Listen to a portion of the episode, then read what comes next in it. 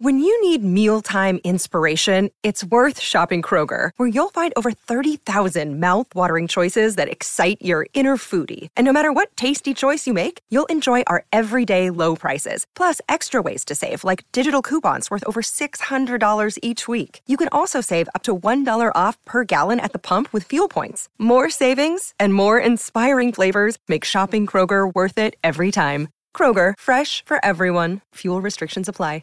six thirty C H E D Inside Sports with Reed Wilkins. Weekdays at six on six thirty C H E D.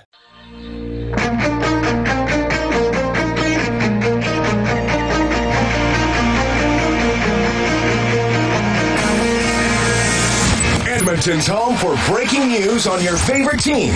This is Inside Sports with Reed Wilkins on the voice of your Edmonton Oilers and Eskimos, six thirty C H E D.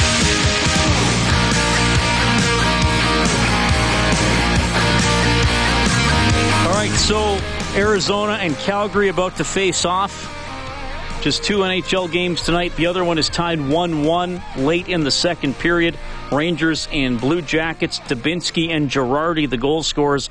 Blue Jackets forward Scott Hartnell has left, left that game with a lower body injury. Your scoreboard for Crystal Glass. For all your glass needs, you can visit crystal glass dot c a. Playoff chase here for the Oilers in the uh, American Hockey League. A playoff chase for the former head coach of the Oil Kings, Derek Laxdal, now in his third season with the Texas Stars. Derek, great to catch up with you. How are you doing? Not too bad, Reed. How are you today? I'm doing well, and I figured you'd be doing okay because uh, last time we, we talked briefly off air, you'd lost five in a row, but now the streak column says W three. So th- things are better, eh? Yeah, times are good right now. We uh, we went through a little bit of a lull there, and uh, we made a trade last uh, week and a half ago that, uh, that we addressed the need that we needed, and uh, that's really sparked our hockey club and you know put us in the right direction. So now we can make a playoff run. But uh, yeah, it's been uh, it's been a good last week and a half. Now is that is I, I Justin Peters in goal? Is that the guy who's who's come in and was able to shore things up a bit?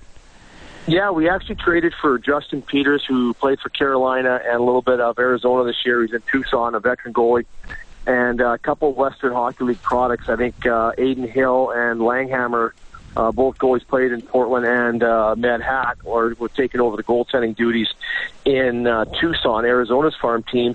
And Doug Sotar, who used to be the general manager of the Everett Silvertips, we actually ran, uh, did a trade with him.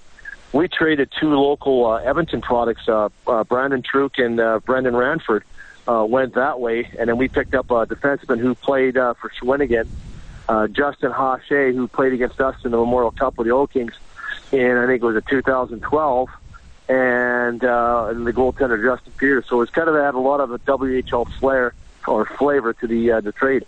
How how deep is the goaltending in the in the A H L? Because I mean, one of your old goalies, Laurent Brossoit, is now up with the Oilers, and he's trying to, to stick in the N H L. I mean, are there a lot of guys who are between the the fiftieth and eightieth best goaltender in pro hockey, and the top ten are in the N H L, and the other twenty are in the A H L? Or how does it sort of pan out? Well, it's you know what, it's a tough position. It's, it's the old saying: if you don't have goaltending, it's hard to win. Um, obviously, it's like a quarterback in, in football and a pitcher in baseball. If you, you know, if you don't have that key position, uh, it's going to be a struggle every night. And we've gone through that for probably the last year and a half, two and a half years uh, with the Texas Stars here. And we've got a goaltender now that can, you know, can solidify it a little bit and give us a chance to win every night and take a little bit of that pressure off uh, your team. And, and you know, in the American Hockey League, your your number one, your top ten, your top twenty goaltenders.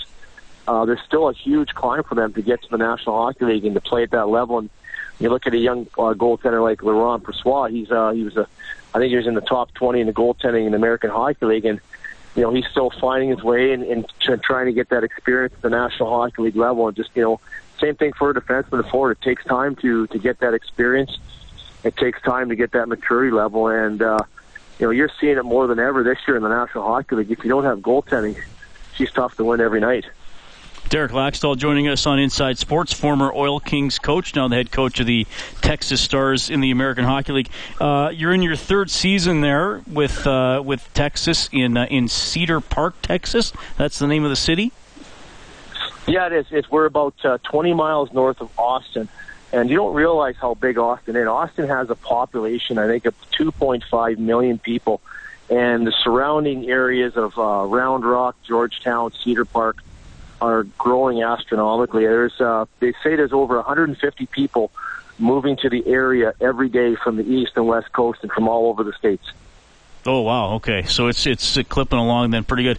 Uh, now, are you guys in that situation where you're going to play fewer games than everybody else and you're going to get in on your points percentage, or how is it working for the playoffs this year?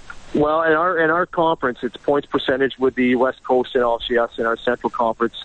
Um, now, our division, we there's only two two of the eight teams in our division play seventy-six games, and that's us and San Antonio. Okay. All the other teams like Bakersfield, Tucson, the West Coast teams are all playing sixty-eight, and that's all based on when the N H L teams wanted to move their farm teams out west. They wanted more development time, more downtime, less games, and uh, uh, we've been through this our second year now, and I feel as a coach uh, there is an unfair advantage for the West Coast teams. Uh, more practice time, because when you have to, like, we're coming up on a stretch here next week. We're playing eight games in fourteen nights, and on the back end of that six-game road trip, every team that we play is sitting there waiting for us for four days, and we're coming in playing every second night. So, uh, yeah, it's great. Our players like to play games, but, you know, you lose that structure and you lose that practice time. So it's a little unfair, but hopefully in the future that the uh, I think it'll balance out. We'll get to seventy games both ways or seventy-two, and and then it'll help balance out the uh, the whole American Hockey League. I'm curious because, I mean, the Oilers have talked about not having a lot of a lot of practice time recently. They had their All-Star week and their bye week. For you as a coach, what's the ideal number of times in a week to have sort of a detailed, let's, you know, have an energetic practice and really focus on? I mean, would you would you like to have that four times a week, twice a week, or how do you look at that? Well, you know what? That's a great question. We we are just going through a period right now where we're playing Friday, Saturday for two weeks in a row. So we've got Sunday, Monday, Tuesday, Wednesday, Thursday off before we play. And we find ourselves giving the kids uh, Sunday off, and then we'll give them Monday off for the workout, and then we'll have three days of practice. And I think, or I feel as a coach, or my own personal liking is, I don't want to have any more uh, blocks where you have uh, four days of practice. I like to have two for sure. If you can get three, you can get some conditioning in. And then uh, you can obviously, uh, you know, build on your structure and build on the way your team plays and get prepared for, well, you can prepare for the way you want to play. You played the last weekend, and you can prepare for the opponent coming up the next week. And so two is great. Three is awesome. I would say four is too much. Okay, interesting stuff. Uh, Derek, I got to ask you, because there was a story a couple weeks ago. Two of your former players got traded for each other. Mitch Mraz for Henrik Samuelson. Did you kind of do a double take when you saw that trade between the Oilers and Arizona? Well, I did. You know what? They got traded uh, three hours after we made the trade with Arizona. Um, so I was quite interested to see the trade. Um, you know, from what I see from my standpoint, you've got two players that are on the last year of their entry-level contract. Uh, things probably haven't gone the way they would have liked to have gone. Uh, both players have gone through some injuries. I think sometimes it's, it's refreshing to get a change with a different organization. Now the pressure's on them a little bit. They've got to perform. They're trying to play for another contract next year. And uh, sometimes both organizations make out well in those situations. Same thing for us. We traded Brandon Truk for a defenseman from Arizona who are in the last part of their entry-level contract. But I was I was, I was really interested because I know uh, San, uh, Hank, uh, Henrik Samuelson had a real good first year in the American Hockey. I believe he put up forty-five points. He had a great playoff. And then I know he's gone through a, a couple minor injuries. I think he had some surgery on a foot. Um, but I think he's struggling to get back to, uh, you know, finding that, that playing uh, confidence and then that, that same kind of zone. And then for Mitch, I know Mitch has kind of been in and out. And uh, so I saw Mitch this weekend after the game, and uh, he was really excited. And he's talked to Henrik, and Henrik's really excited. So I think it was a great move for both players and both organizations. All right, and before I let you go, I, I got to take you down memory because the uh, Oil Kings have their hockey hooky game at eleven thirty in the morning on Wednesday with all the school kids coming to that one. Uh, what was it like coaching in that? I mean, was it hard to, to coach around a game that was eleven thirty in the morning when usually guys might be practicing or in school? Or what are your some some of your memories and challenges of that one? Well, I think the biggest challenge for us was um, just getting the players to wake up and get ready for that. Uh, they're not used to getting up and practicing at ten o'clock in the morning most times. I, yeah, yeah, we'd have them come in for a check-in or do a workout in the mornings, but getting there to the rink at eight thirty and getting ready to play for eleven o'clock, they're still a little bit of a sleepout. I usually found those games, the first period would be a little bit sleepy, then the second period and third period would really crank it up. But I'll tell you one thing, when you have, I'm not sure how many fans will have, but if you have seven or eight thousand screaming kids in a building, that uh, high-pitched voice will wake you up pretty quick. And from what I understand, they've, they've usually been pretty entertaining games. And, you know, it's one of those games where you, if you end up losing, you're kind of ticked off, you lost. But you know, when you win those games, you think, oh, thank God we got through this and we got the two points. But uh, you know what? I think it's a great way to grow the sport in any in any league. I think it's a great way to introduce the young kids to the, the sport and, and the excitement of being at an Oil King game. And you only grow the fan base that you have there. Well, yeah, I'm looking forward to it. That's always a fun one to follow. Hey, Derek, it's always great to catch up with you. Thanks for updating us on what's going on with the Texas Stars. I know a lot of people in Edmonton still follow your career and your team because of all the hard work you did with the Oil Kings, and I uh, I hope we can do this again. How about this? In the playoffs. All right? Sound good? Well, I appreciate that, Reed. We're battling away right now, and one of the teams that we're battling head-to-head is Bakersfield, and, and uh, right now they're below us, so it's going to be uh, a good push to the playoffs, and we're looking forward to it. Thanks a lot, Derek. Derek Laxdal, head coach of the Texas Stars, his third season there in the American Hockey League. Not a uh, huge fan of the schedule format. Yeah, they, they don't all play the same number of teams.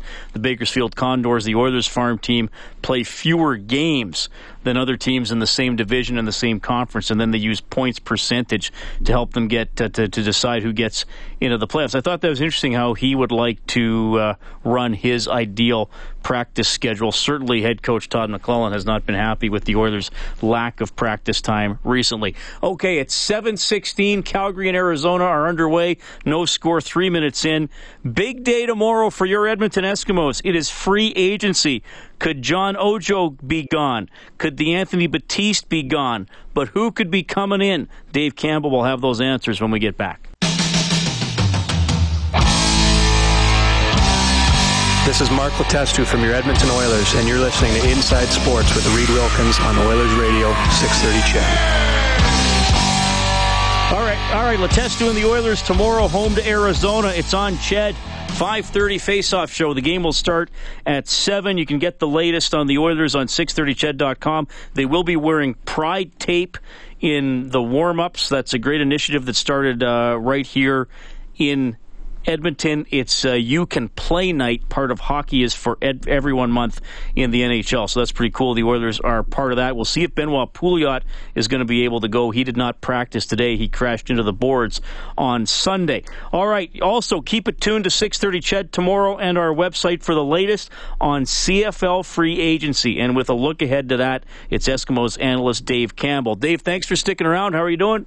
Really well, Reed. How are you? I'm doing great. I'm, I'm looking forward to C F L free agency tomorrow. It's always a, uh, it's one of those days where I, I always say you can win or lose games in the off season. Tomorrow's tomorrow's a day that'll go a, a long way towards that. Look, the, the Eskimos obviously have some guys that they have not locked up that look like they're going to test free agency. Who's who are a couple bigger names here that, that fans might say, uh, oh no, that guy might not be back. Oh no, Ojo's not signed yet. Right. John Ojo's got to be at the top of that list for sure. And I mean, at this time of year, the Eskimos under General Manager Ed Hervey are very, very quiet.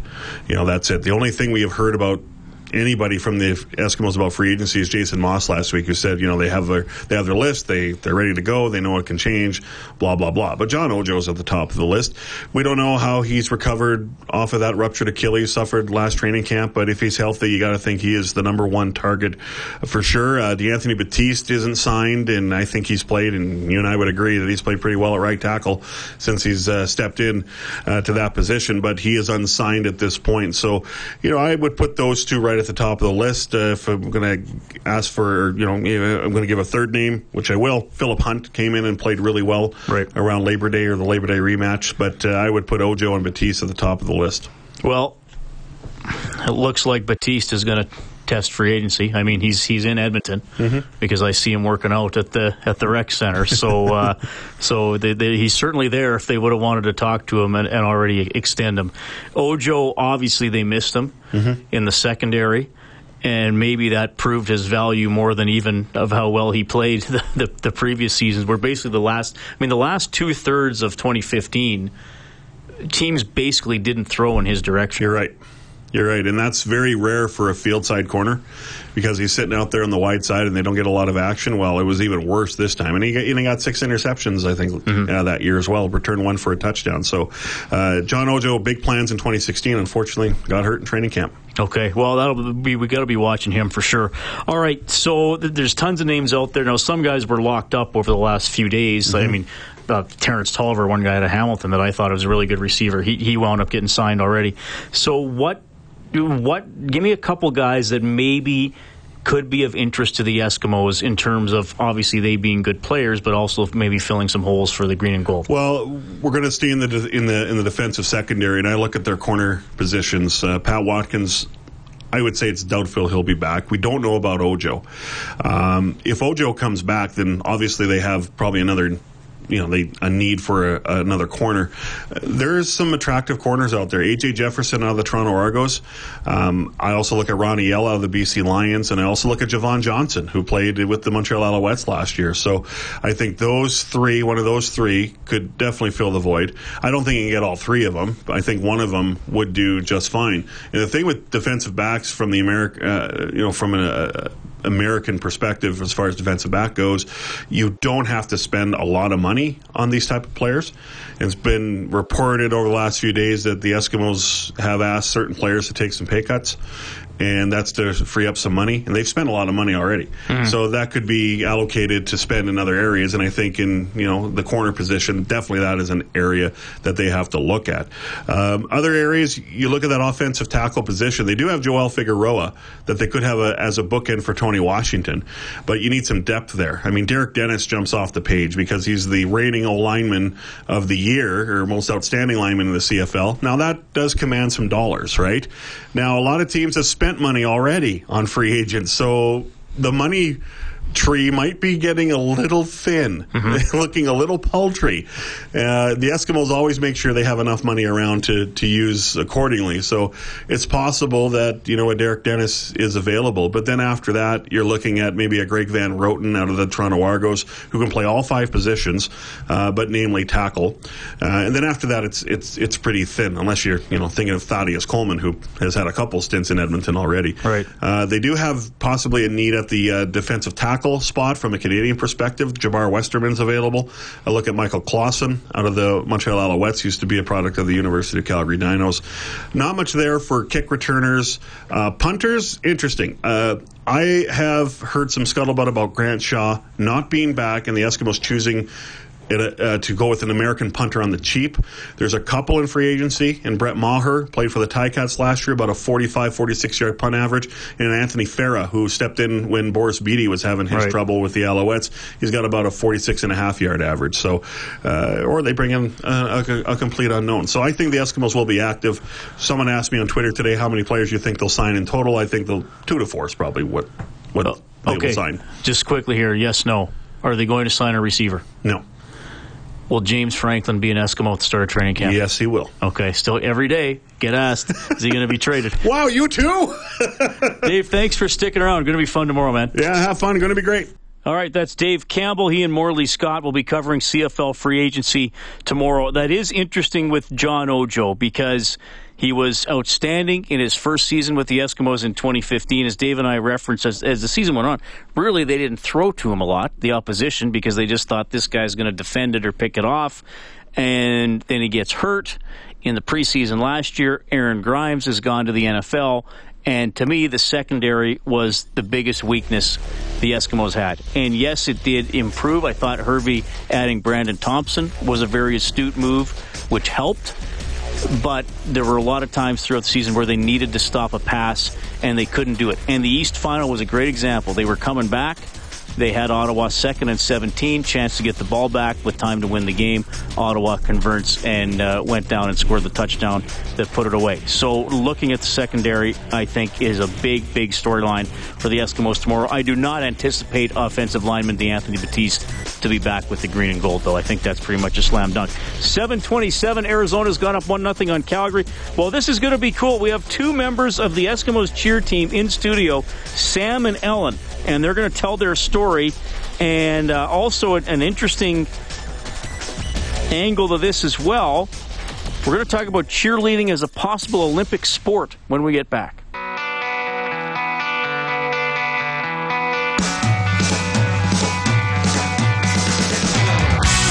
This is Oscar Clefbaum from your Edmonton Oilers, and you're listening to the Inside Sports with Reed Wilkins on Oilers Radio six thirty C H E D.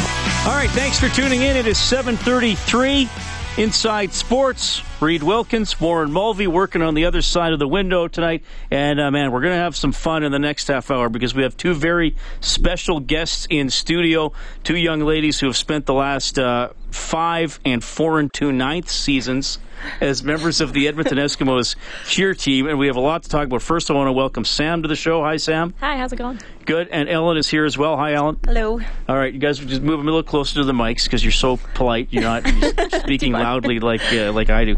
All right. Well, uh, this this is great. First of all, thanks for coming. There's there's a lot to talk about. I have never done a uh, a, a cheer leading cheer team type segment mm-hmm. before, so I think I'm going to learn a lot here, and I hope most of our listeners do as well. Sam, I'll start with you. What got you into into cheerleading to begin with? Uh, well, I started cheerleading almost thirteen years ago now, and it was actually both of my older siblings were cheerleaders at Victoria School, and I was still a gymnast at the time and had absolutely no desire to become a cheerleader.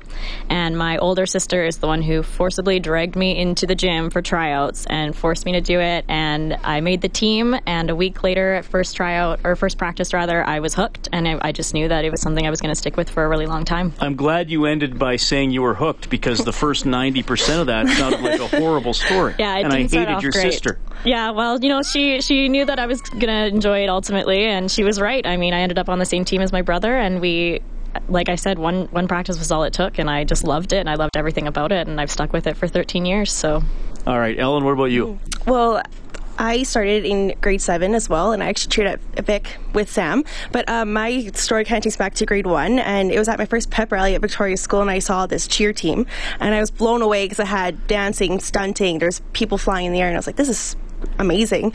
So grade seven came around, and there was tryouts, and sure enough, I got myself in the tryouts and made the team. And then, like Sam said, I was just hooked right from the get-go, and I, um, her sister actually coached us too, so which was awesome. So Sam, what hooked you about it? Uh, well, I had done all sorts of other sports leading up into it. Uh, like I said, I was a gymnast. I did competitive swimming. I was a downhill ski racer. I did all sorts of other things. Um, I played soccer. And then cheerleading was just so team-oriented, and I knew that you needed to rely on every single person there in order for it to be successful. And there was so much to learn. It was something that was so challenging. Every day I was learning something new and pushing myself to, to just become a better athlete. And it was just unlike anything that I had done before. Ellen, is that what got you, kept you going too? Yeah, it's very similar because it's... Um, at Victoria School, we had a very family-oriented uh, cheer team, so you rely on those people like you would your family. They're my brothers, my sisters, and it was a great atmosphere to be brought up in. All right. Did, now, did you, when you just were deciding to get into it, you know, you're, well, I mean, I guess, uh, Ellen, you were a little mm-hmm. younger than a teen, but yeah. when you really got hooked, but, but, you know, I think there are some people who would look at, at cheerleading and say, you know, we don't need it anymore. Mm-hmm. Uh, it objectifies, you know, women. And, you know, it's all about the skimpy outfits mm-hmm. and it's because they can't do anything else or what. I mean, did you ever face any of that? Did those things ever occur to you? Or do you try to dispel that? I'm just mm-hmm. I'm just curious if that factored in, the, the stereotypes factored in at all.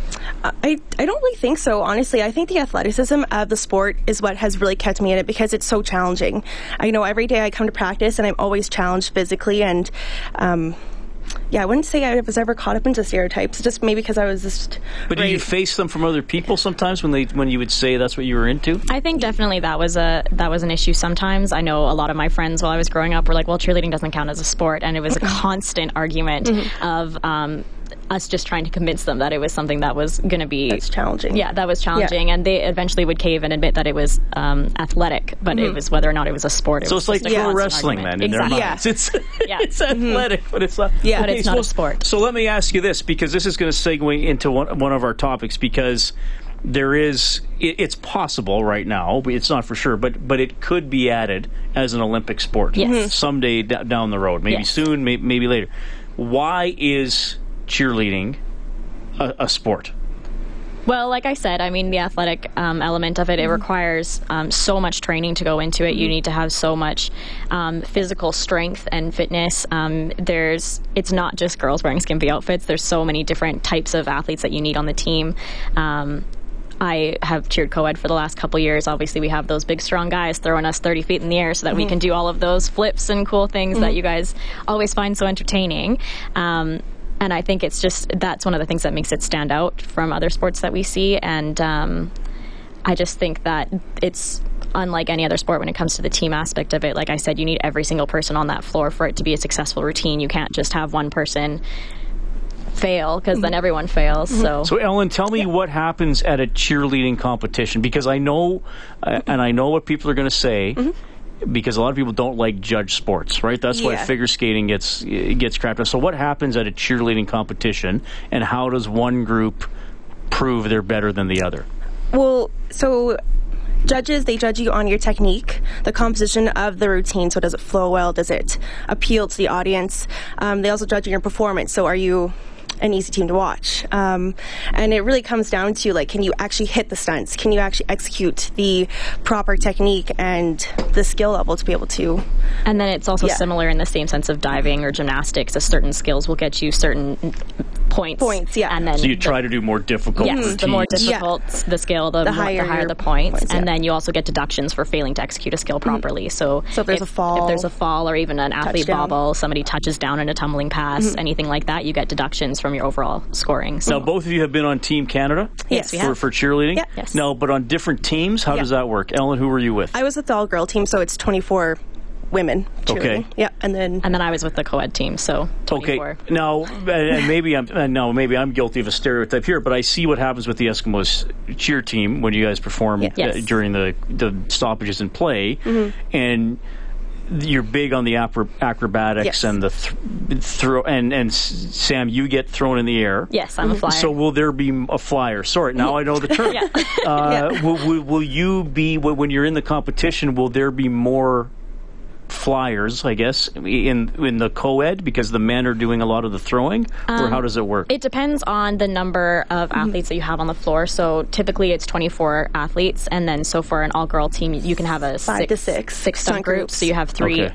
girl bases mm-hmm. basing their flyer, one flyer, and then for co-ed you have the two male bases basing their one flyer, and that's just for legality reasons. You need to have a certain number of people Splatter. underneath the stunt for, mm-hmm. for oh, safety, for safety yeah. and all that kind of stuff. Yeah. Yeah. Okay, so did Canada do well in these competitions? You We're at how how does Canada rate on the international cheerleading stage? Well, the, a couple of years ago they were in um, the level five division, which will make no sense to you whatsoever. But it's uh, for all-star cheerleading, it's levels one through six, and it gets more difficult the higher the level. Yep. And when they were competing with the level five division, they were first place for, for quite a few quite years. a few years in a row. They were in very, both divisions. In too. both divisions, yeah, an all-girl and co-ed. Um, but then the years that Ellen and I were on the team, we they upped us to level six, so we were entering level six and really trying to get a foothold into that program. And okay. um, so you're tiered then based on your yes, okay, on your um, performance. And so my two years, I think we placed fifth and then fourth. Mm-hmm. for the two years that I was on the team. So we were so close, and it was just, like I said, one mistake. It's, that's all yeah. it took was to knock us off the podium. They're like so. tenths of points that yeah. separate first through fourth. Like, you could be point two away from first place and being third. Do you watch the other countries' routines? Oh, yeah. Doesn't that make yeah. you nervous, though? Like, what if someone's really good and you're like, well, we're not that good? Well, I mean, a lot of them are posted online before you even get to Worlds, so you know kind of what you're getting into, getting into yeah. or just based on the expectations from how what they represented the year before. I mean, mm-hmm. the Team U S A is phenomenal. They're um, incredible. Bangkok has an incredible yeah. co-ed cheer team that is just... Some of the things they do just defy physics. Yeah. And it's mind-blowing. Yeah, they're incredible athletes there. So, yeah, there's yeah. a little bit of nerves involved, but mostly, I mean, you come as prepared as you can, mm-hmm. and you just hope that what you can put on the floor is going to be good enough. So. Now, how did how did you make Team Canada? How did you get noticed? Was it in high school? Was it was when you were with the Eskimos? What happened? We actually send in um, video auditions. So they send out a list of... Uh, things that you need to do, so certain amount of stunts, certain tumbling, and then you send in a video, and that's it's uh, judged that way. So, so basically, they just send out a list of requirements. Yeah, and you see this. whether you can meet them, and you submit your video along. So with So you did solo stuff then. Uh, yes, and yeah. then with your stunt group. So yeah. I tried okay. out with like my base partner, yeah. and we did it for the two years. We yeah. submitted a video together, and she had to try it with us. Three group. other girls, and we and sent ours in. Wow. Groups. Yep. Okay. And what about uh, Sam and Ellen in studio? They're members of the Edmonton Eskimos cheer team. So, Ellen, you've been on for five seasons. Five seasons, yep. And Sam, I was joking, you've been on for four and two ninths because yeah. you missed the majority of the twenty fifteen season. Uh, twenty fourteen season. twenty fourteen season, but yes. you were back for fifteen when they won the Grey Cup. Yeah. Yes. Okay, so you were the really the what put it, forget Chris Jones, it was you that put them over yeah. the top. Uh, so, so how did you become members of the Eskimos cheer team? Was this another tryout? Were you recruited? Ellen, what happened? It was another tryout. So after I graduated from high school, um, I'd always been interested in trying out for the Eskimos cheer team because it's a dream as a dancer to perform in front of forty thousand people. So yeah, separate tryouts. I auditioned in twenty twelve and I made it all the way through, and the rest is history. Uh, same story, basically. I mean, we, like we said, we both cheered at Victoria School, so we had Diane Greeno, who's the head coach of the Eskimos, as our coach throughout mm-hmm. that time, and then uh, it took a couple years for me after high school to get enough courage, I guess, to try out to for try the out. Eskimos. But I tried out twenty twelve, same season. It was a big year. It was the hundredth Grey Cup, so it was a mm-hmm. a big tryout. But I somehow made it through. I'm still a little surprised that I did, but it was it was incredible, and it was, I mean, five years later, it's yeah. been one of the best cheer experiences that I've had. Well, mm-hmm. so you you both have committed to this for, for a long time, which which is pretty incredible. Now, when it, so was Vic known for? You got to help me out here. Was Vic known for its cheerleading? I would say so. Yeah. yeah. Yeah. So would you compete against other, what, Edmonton high schools, Alberta high schools, or what? Mainly um, Edmonton, and then until we got to provincials, we would get we would compete against other people from the province.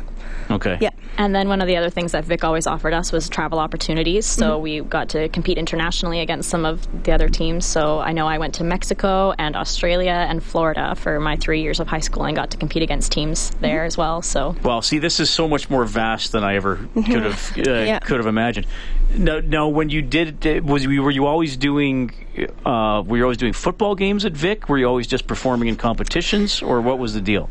It was always just competitions. Yes, it was always just yeah. com- so, yeah. so the Vic sports teams did not actually get to have the cheer team cheering them at games.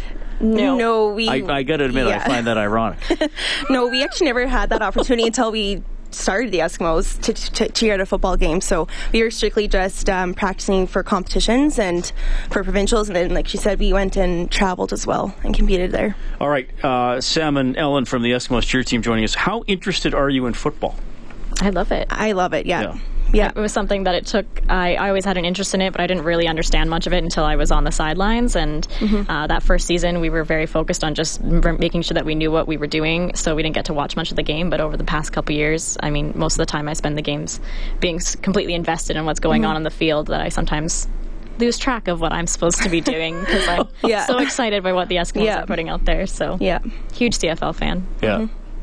All right, so well, that, well, that's cool that you're paying attention to. Oh, yeah. Like, well, I think some people would wonder that, right? Yeah. Are you just in it because you want to do the p- performance, or are you actually interested in how the team is, is performing? So, but you got more drawn into it, though. Oh, yes, absolutely. By the, yeah. definitely by last season, I was m- almost more interested in watching the game and seeing how they're doing as a team, and I'm like, oh, cheer.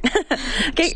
So what what is the time commitment and the rehearsal commitment like to be on the Eskimos cheer team?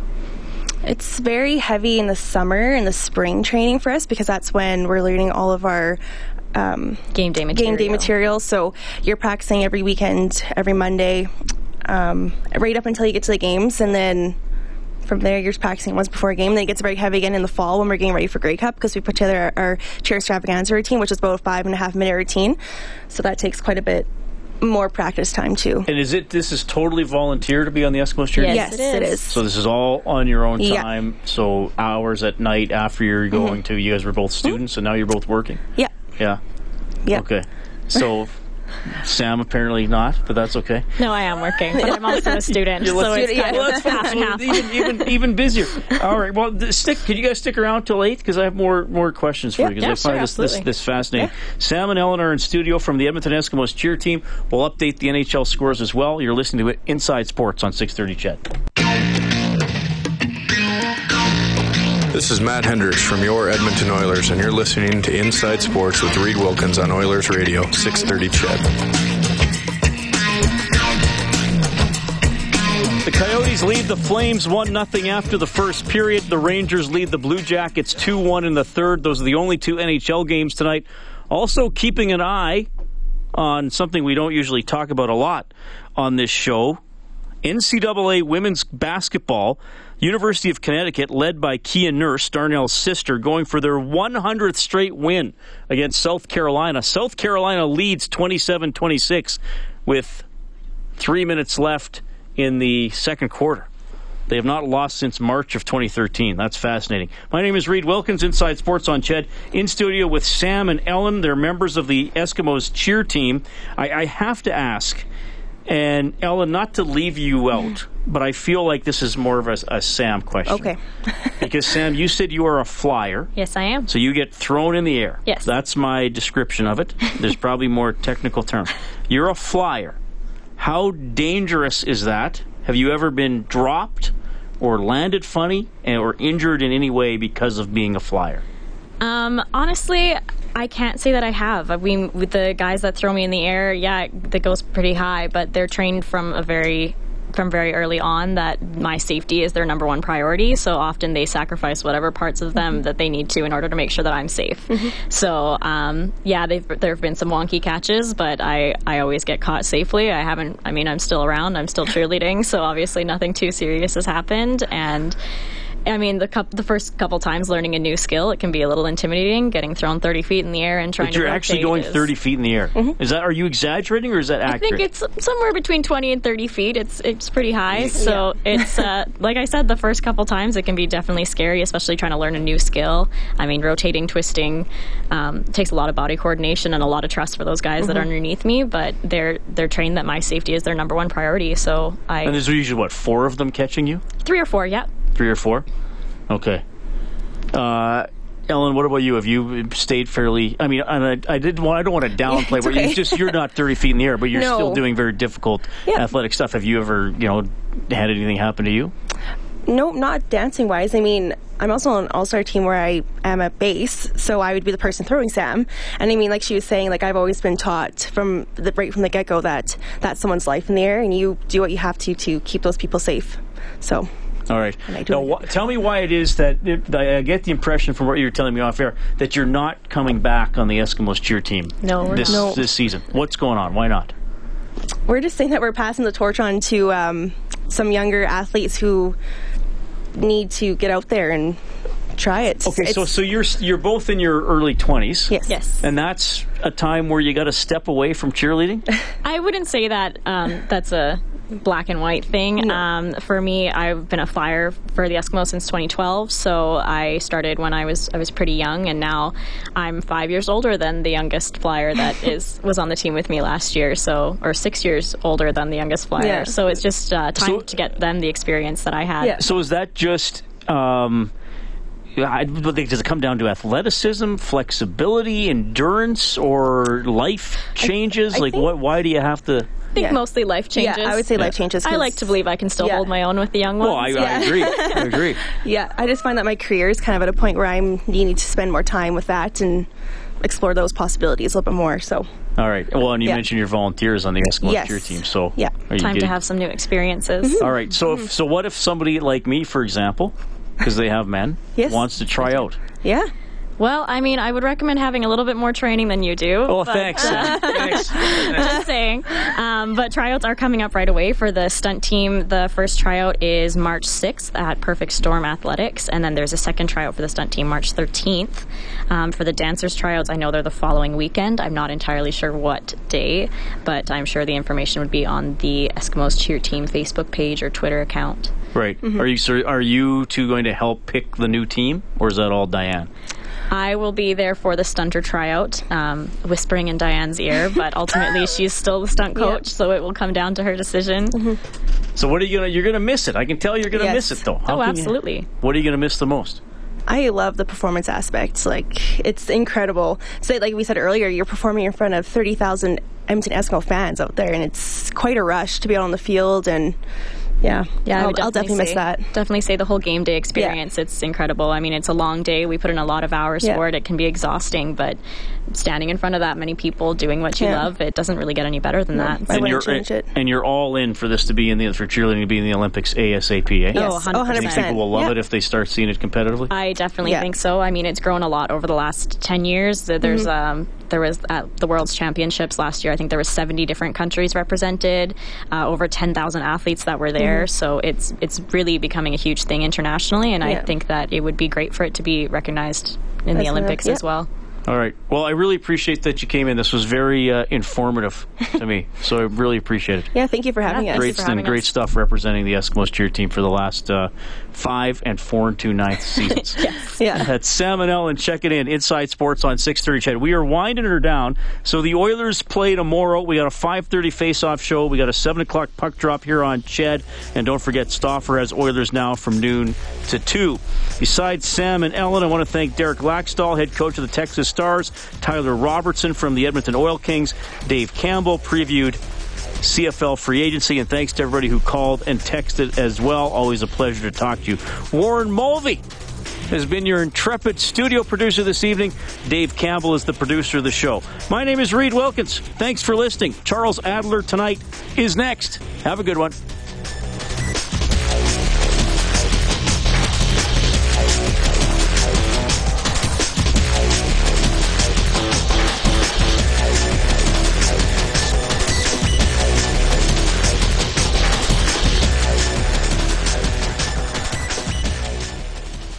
six thirty C H E D Inside Sports with Reed Wilkins. Weekdays at six on six thirty C H E D.